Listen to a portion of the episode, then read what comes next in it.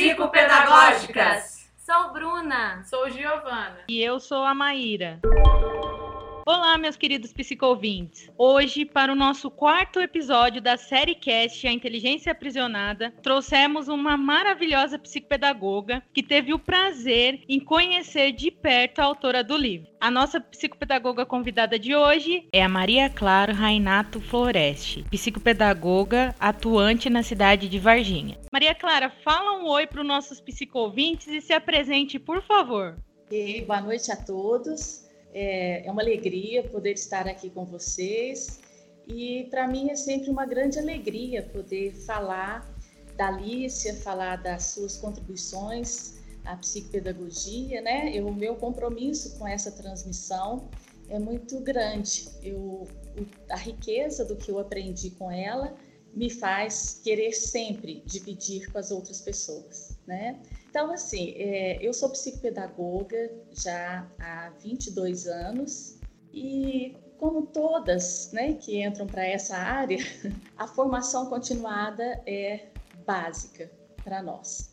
Então, estudo desde que me formei né, na faculdade, continuo estudando até hoje. É, na minha formação é, em psicopedagogia, é, tive a oportunidade muito rica né, de estar é, ao, ao lado de Alicia nesse caminhar e aprendi com ela algo muito importante, que nosso atendimento, nosso trabalho na clínica psicopedagógica deve estar pautado, em primeiro lugar, num bom embasamento teórico, né, numa formação acadêmica que nos permita é, transitar dentro dessa área de conhecimento, dentro um trabalho de terapia pessoal, que na proposta dela é feito através do suporte é, psicopedagógico que ela oferecia a grupos de psicopedagogos num atendimento é, clínico é, didático, ou seja, ao mesmo tempo em que ela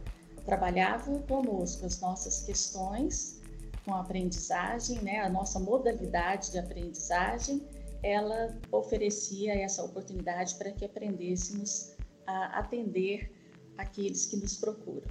Então, é foi um percurso muito bom, foram 15 anos né, nesse processo terapêutico que me fortaleceram, me encorajaram não só a continuar prestando né, um serviço à nossa comunidade, né, mas também é, insistindo na formação competente de cada profissional que tive a oportunidade de encontrar. Então, esse, com relação à minha formação, esse é o percurso que eu considero fundamental para que eu possa hoje conversar com vocês um pouquinho sobre este assunto. Bom, depois dessa apresentação maravilhosa, não preciso nem dizer nada sobre a Maria Clara, porque ela já disse tudo que ela tem a trazer de bom para a nossa série cast sobre as modalidades de aprendizagem. Uma coisinha que eu quero deixar claro para os nossos psicovintes, que é a fala da, da Maria Clara, 15 anos de formação. Hoje nós vivemos num mundo tão acelerado e às vezes as pessoas acham que é fácil você montar e se formar e se tornar um profissional. E aí quando nós escutamos uma pessoa falar que sofreu um processo de 15 anos, nós percebemos a necessidade e a importância de se fazer profissional. E isso é uma riqueza maravilhosa. Então, Maria Clara, já de primeira, só tenho a agradecer e tenho certeza que nossos psicovintes vão amar escutar você você comentar sobre modalidade de aprendizagem conosco. E pensando em proporcionar o melhor conteúdo para vocês, psicovintes, nós dividimos a série cast sobre modalidade de aprendizagens em dois episódios. Esse primeiro, onde a Maria Clara vai introduzir conversando conosco sobre a modalidade de aprendizagem, e um segundo que irá continuar sobre esse mesmo assunto. Nesses dois capítulos eu vou fazer a apresentação e a Bruna vai fazer os comentários, não é, Bruna? Fala aí um oizinho para os nossos psicovintes.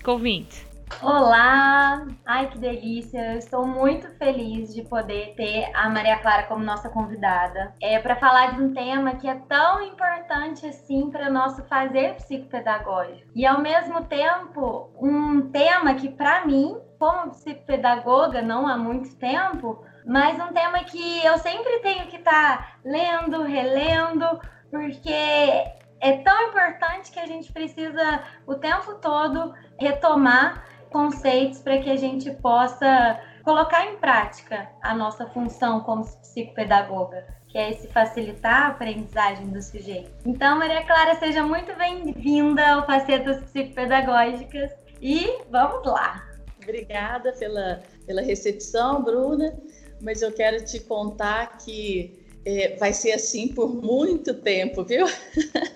Até hoje, né? Constantemente me pego relendo, revendo, estudando novamente. Hoje vamos tratar de um tema extremamente complexo, né? Profundo.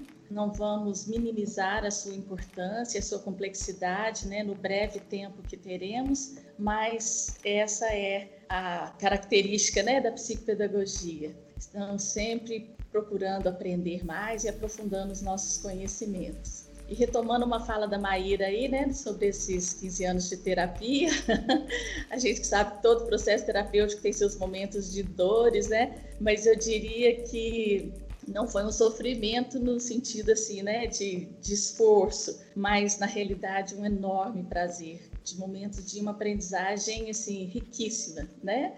Então é sempre bom a gente ter essas possibilidades na nossa caminhada. Bom, que maravilha, Maria Clara. Então vamos para a nossa primeira pergunta. O que é uma modalidade de aprendizagem? Bom, nós iniciamos né, com essa questão fundamental e quero ser bem, bem objetiva nessas questões para poder até dar espaço para o aprofundamento pessoal a partir né, dessas colocações. Então, eu diria, eu poderia começar que a modalidade de aprendizagem, na verdade, é um modo particular, muito singular do aprendente se relacionar com o ensinante e com o conhecimento. Eu acho que é importante nesse momento a gente retomar rapidamente né, o conceito de aprendente e ensinante, porque isso pode gerar confusões né, na compreensão da modalidade de aprendizagem. O sujeito aprendente, o sujeito ensinante, né, proposto dentro desse modelo psicopedagógico, psicopedagogia clínica, é um posicionamento subjetivo, muito diferente daqueles que a gente conhece. Por exemplo, aluno e professor.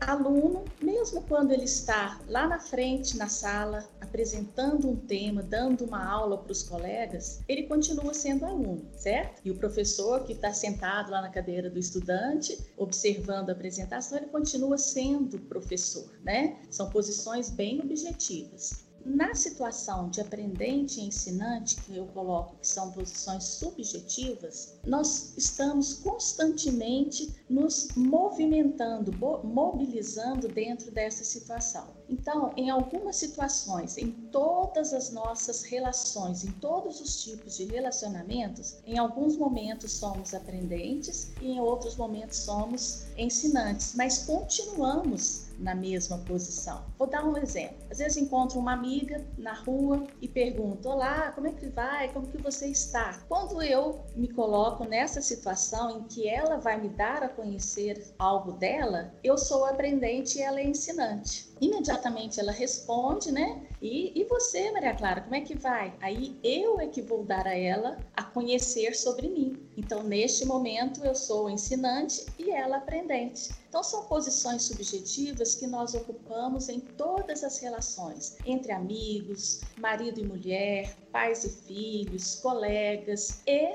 no atendimento psicopedagógico clínico. Isso faz uma enorme diferença, porque lá no atendimento eu não sou ensinante e o sujeito que me procura é aprendente o tempo todo, não. Pelo contrário, nós somos ensinantes e aprendentes simultaneamente. Então é importantíssimo, porque ali você coloca muito que para podermos aprender, nós temos que ter a vivência, a experiência do ensinar. Então, aquele que chega para atendimento psicopedagógico chega também com a possibilidade de ensinar. Então, isso fica é, era importante retomar exatamente para a gente entender esse molde, esse esqueminha de operar que vai sendo utilizado nas diferentes situações de aprendizagem durante a nossa vida toda. Então, quer dizer, ela fala em molde, né, de um esquema, mas a gente também não pode pensar naquele molde, por exemplo, de costureira, que faz um, um, com o mesmo molde, ela faz muitos vestidos, né? Assim, iguais. na questão da aprendizagem, da modalidade de aprendizagem, a Alice insiste que esse molde é relacional. Existe aí um sujeito aprendente, um sujeito ensinante e o conhecimento nessa tríade. Então, essa modalidade, ela funciona como uma matriz,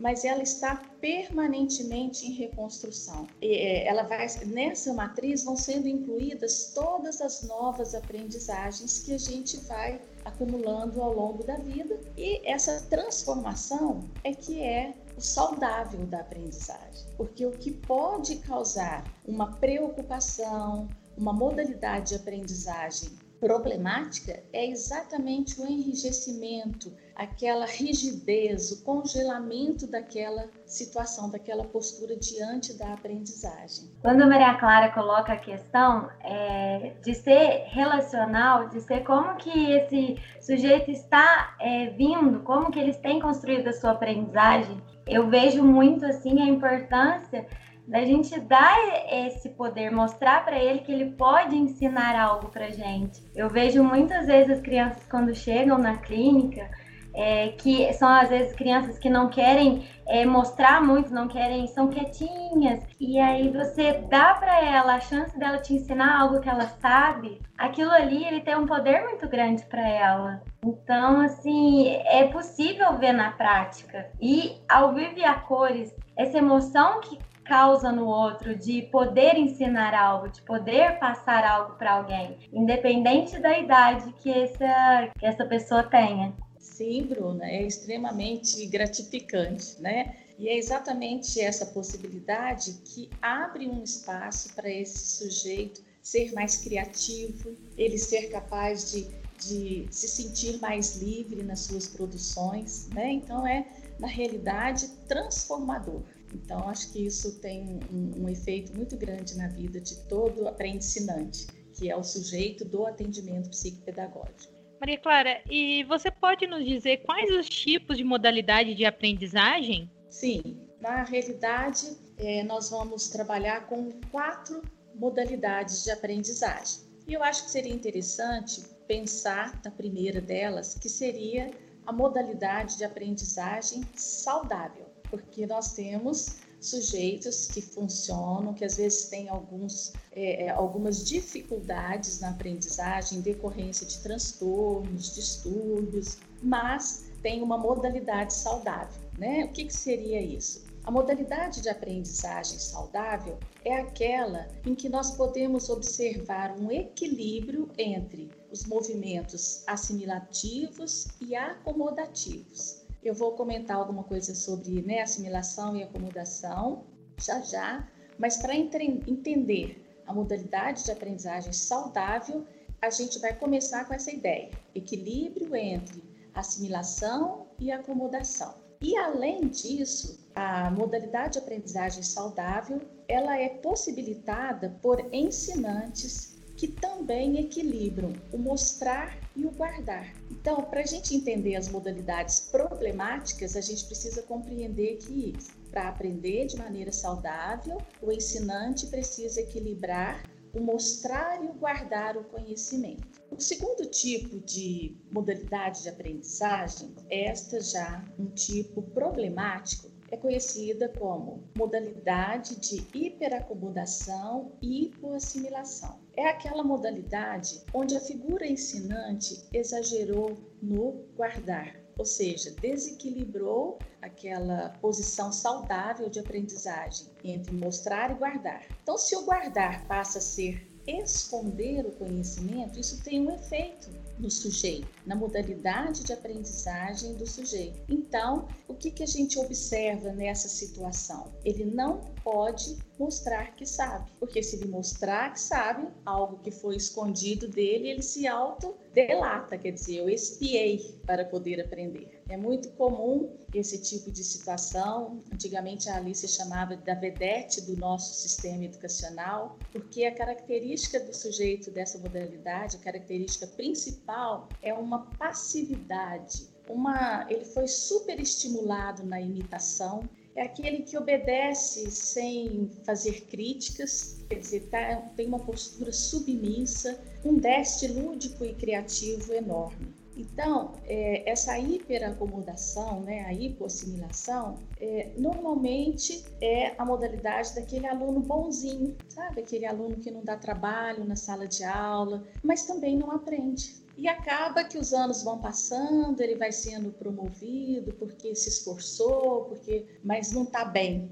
É triste porque é aquele que chega lá na frente e não aprendeu nada. E aí até diante das situações de vida, de trabalho, ele continua repetindo esse esse comportamento. É triste, mas seria o primeiro primeiro tipo, né, da, da modalidade de aprendizagem problemática. O segundo tipo é quando o ensinante desmente o conhecimento, ou seja, nessa situação de hiperassimilação, hipoacomodação, o aprendente se coloca naquela posição. Eu não sei. Porque o que é a desmentida?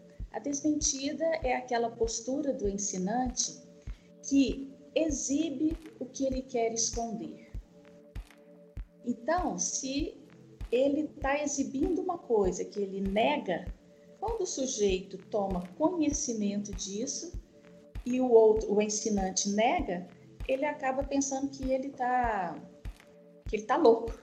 Eu não sei. Então essa modalidade, ela se caracteriza exatamente pela desrealização do pensamento. De tanto ver e ser negado o conhecimento, esse sujeito passa a desacreditar então, ele tem uma dificuldade para se resignar. Resignar-se no sentido assim: existe uma verdade, um conhecimento é, socialmente construído, e ele nega esse conhecimento, ele impõe como real o seu, o seu imaginário. É uma, uma modalidade de aprendizagem muito problemática, né? Porque o sujeito fica é, nessa situação de desrealização do pensamento e isso traz um sofrimento muito grande.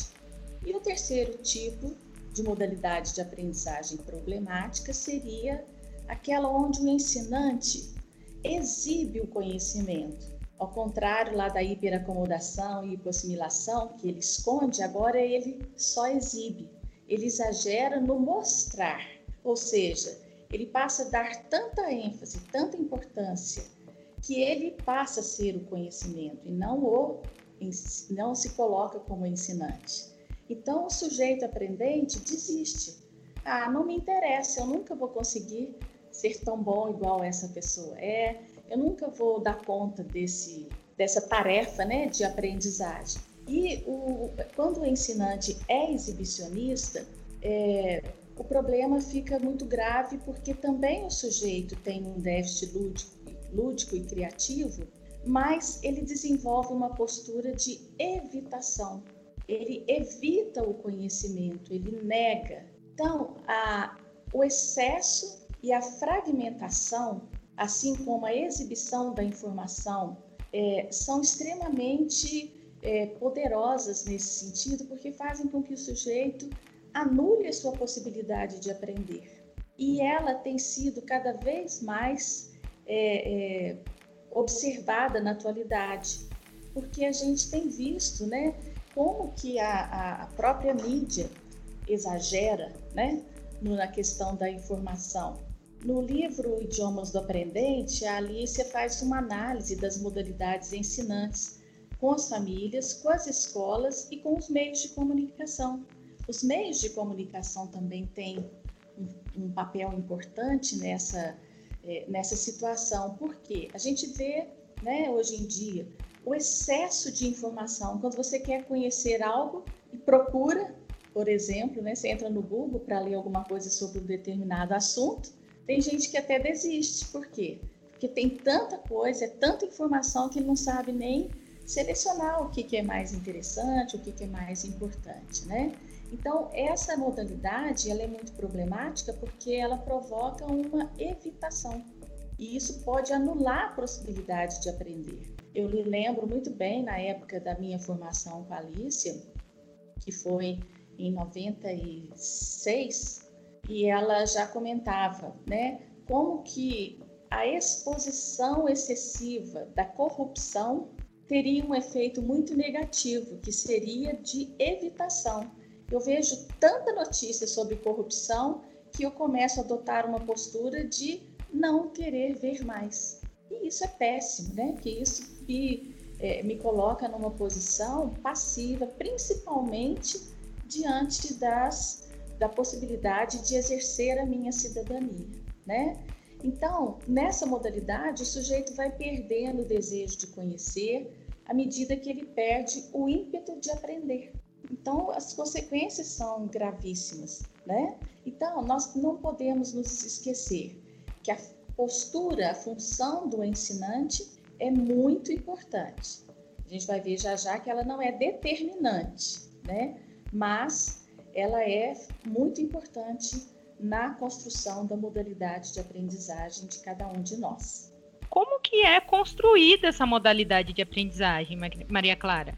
A modalidade de aprendizagem, né, como a gente falou, que tem a ver com um molde relacional, ou seja, ele é instituído, ele é construído entre a mãe, que é ensinante, e o filho como aprendente. E essa modalidade que se inicia nesse primeiro vínculo, ela continua acontecendo nas relações posteriores, né? na relação com as outras pessoas e instâncias. Então, a modalidade de aprendizagem começa na relação entre mãe e filho, mas continua com a entrada de outros aprendentes e ensinantes, como o pai, os irmãos, os avós, os vizinhos, o grupo de pertencimento desse sujeito, os meios de comunicação, os professores, né? É bem complexo e isso acontece ao longo da vida toda. Até quando nós aprendemos?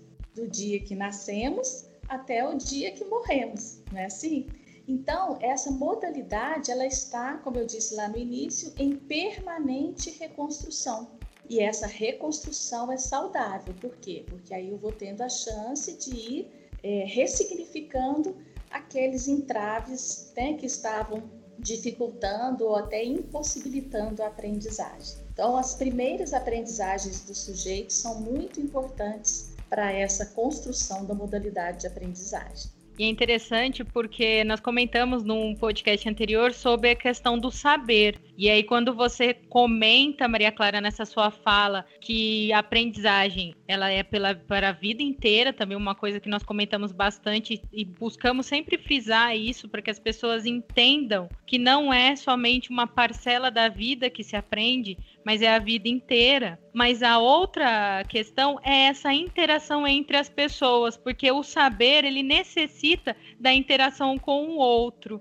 Então é muito legal você comentar novamente sobre isso. Então, com os pais, com a família como um todo, com o vizinho, com, com um amigo, com o professor, com um colega de trabalho, com as pessoas que, essa, que nós vamos ter um relacionamento. Nós somos um ser social. O ser humano precisa do outro, ele tem a necessidade dessa interação. Bom, pessoal, e como eu comentei no início, essa nossa série cast sobre modalidade de aprendizagem. Esse é o primeiro capítulo e nós vamos ter mais um, onde a Maria Clara vai continuar falando sobre modalidades de aprendizagem. Então, Maria Clara, eu não vou me despedir de você, porque você volta para abrilhantar a nossa série cast e deixo aí como um incentivo para os nossos psiconvintes não deixarem de escutar o nosso próximo capítulo, a pergunta que irá iniciar o nosso último episódio da série Cast sobre a inteligência aprisionada. Qual a relevância de saber sobre modalidade de aprendizagem para o psicopedagogo? Agradeço em nome do Facetas Psicopedagógicas por vocês, psicovintes, dedicarem um instante e fazerem parte da nossa equipe. Sua interação é muito importante, pois por meio de seus interesses, suas dúvidas, sugestões, construiremos os conteúdos para atender às demandas. Sigam nossas páginas no Instagram e Facebook. Lá estamos com o codinome arroba facetas psicopedagógicas. É isso aí, até a próxima. É a Maria Clara Rainato Floreste, psicopedagoga atuante na cidade de Varginha.